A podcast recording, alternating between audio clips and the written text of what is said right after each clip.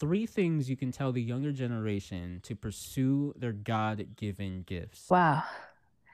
I would definitely say stay true to you. Yeah. Stay true to you. And, and that doesn't mean stay true to the person you want to become.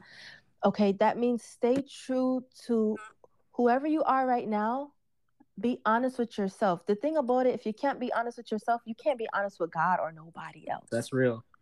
So stay true to where you are right now. Accept the fact that you're somewhere that you probably don't want to be right now, and stay true to stay true to the fact that you're making those changes. You're striving to make those changes, but don't try to pretend because guess what? God cannot bless who you pretend to be. That's real. And number two, going back to what you say, what you said just now, um, you have to move. God is not waiting. We're not waiting on God. He's waiting on us. That's true. And the you want confirmation? Okay, I give it to you. Faith without works is dead. Mm. You can't say you serve God and love God and I have faith, but but what faith is tied to works and works are tied to movement and movement mm. is tied to your feet. What are you doing? Are you getting up to go do what? What what are you doing? Your feet and your hands. What are you putting your feet and your hands to? You know what I'm saying? So stay true to who you are. Okay?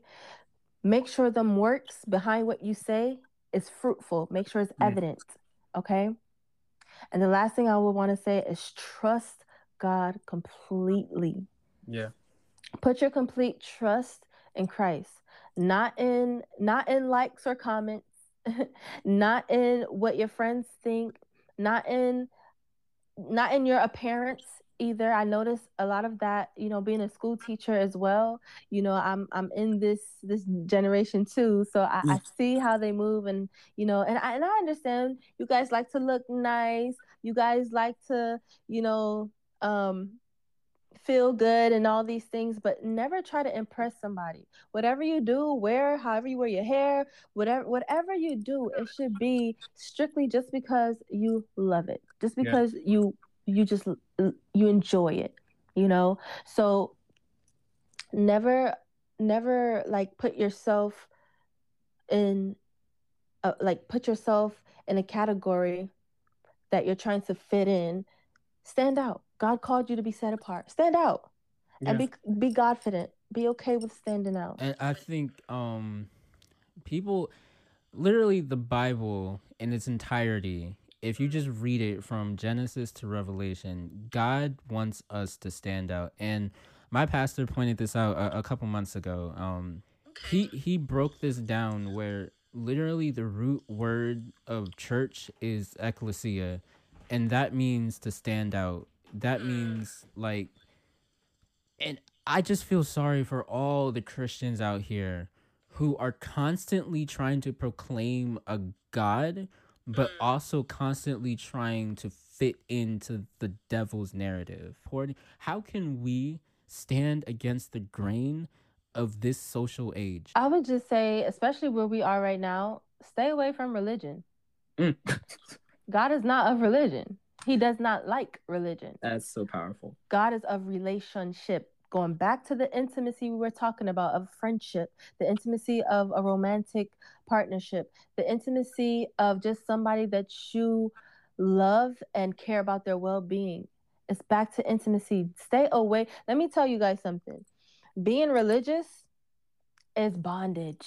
You got mm. shackles all over you, got chains all over you, and you're just trying to do these things. Oh, by the law and by this and by that, and you're you're just shackling yourself.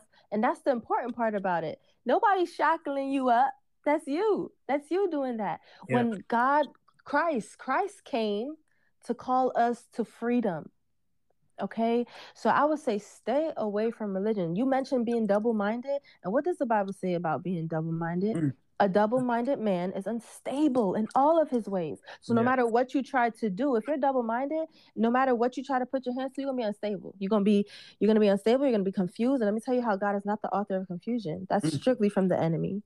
So stay away from religion. That's not who God is. So don't try to don't try to um please God based off religion, off of what um, somebody is saying, well, you cannot enter in the kingdom of God because you wear that, or because you do that, or because no, no, no, no, no. That's religion and that's bondage. That person, you need to pray for that person. That's all you can do. Okay. Because they're in bondage and they need to be released. But do not be subjected to religion. Just just have a full blown relationship. If you want to dye your hair, do it with Christ. Ask Christ what color. You know what I'm saying?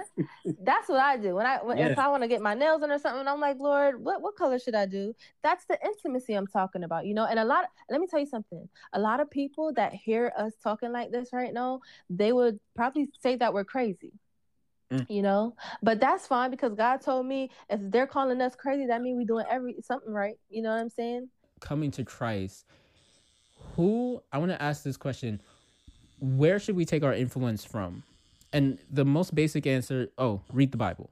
But not a lot of younger people go straight to the Bible. Mm-hmm. You know, so who should we take influence from and and just how can we really get connected um in our faith and building that every day? Yeah, um this is so funny. God is so strategic because prior to this, I was having a, a conversation with my younger sister pretty much about this. Jay, big up yourself. Um, and we were talking about condemnation, and yeah. it comes from the body of Christ, right? It, majority of the time. I mean, it comes from outside of the body of Christ too, but nowadays, and we're living in the last days, so revelation is unfolding as we day day by day. So, um, people are going to be calling what's good evil, what's evil good, and a lot of the condemnation, unfortunately, is coming from inside of the body of Christ. Mm. And I, and this is just my opinion, but I feel as though it's because um, it, it kind of goes back to the the traumatic thing, right? With the projections.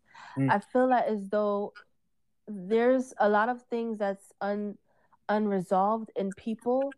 So when they see someone else doing something that they they may have they may want to do, you know, instead of turning to um happiness for their brethren or their sister or like you know i'm proud of you or that's what's up. I love that. They allow that emotion and oh my goodness emotions is huge yeah. it's huge it's huge. Uh, one of the fruit of the spirit is self-control. You god didn't give us this body and the earth and everything in it to be dominated over by we have dominion over the earth and everything all there is in yes. right so our emotions we have control over that and you know so i feel like that that's where that stems from but what i would say is you know obviously not everyone that say the bible says this too not everyone that say lord lord mm. will enter in you know so obviously not everyone that is like you know saying oh i serve god or i, I preach and all this stuff is um, intentionally coming from the heart mm-hmm. with trying to help and better their brothers and sisters.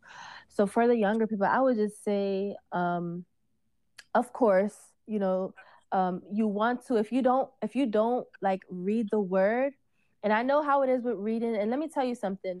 When it when it comes to like reading the Bible, that's when the enemy will attack you the most. Out mm-hmm. of nowhere, you like I'm sleepy. You start yawning, and you just start getting this spirit that I don't want to do this no more. you want to hurry up and read through it, and so you're not reading it with intentionality, you know. So um, that's when the enemy will attack you the most. So there's other ways that you can get the word, like consume the word, get it inside of your spirit and your heart without having to read it. And that's the beauty of of you know as as technology advances and stuff like that.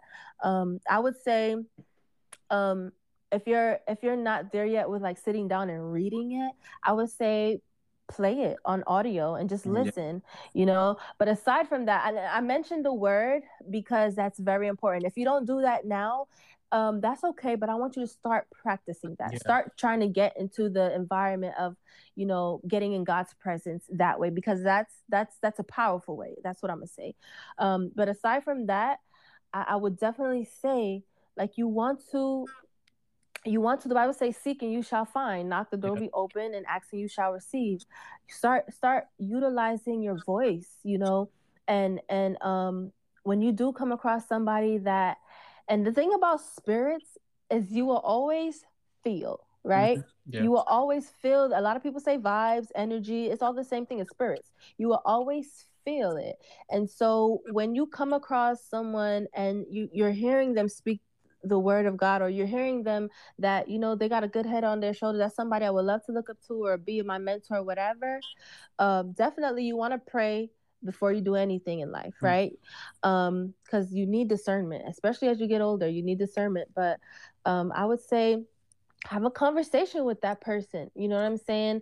Um, find somebody you can trust find somebody that you can feel and you can see the evidence. You have to see fruit okay? Just because somebody is speaking and doing all this stuff what is the fruit the Yeah. bible say by their fruit you shall know the truth right? So um but you definitely like i said fellowship is important when it, when it comes to christ. You definitely want to find people um that you can come into fellowship with and feed off of and bounce off of and you can help too. It- let me tell you something age is nothing but a number for real Yeah. okay? So it's all about your mentality and where you are. There's a lot of people that's that's 15 16 and they're very mature in their spirit i'm talking about spirit now. I'm not talking about an age. They're very Mm. mature in spirit. And then you got 45 50 year olds that's highly immature in spirit you know?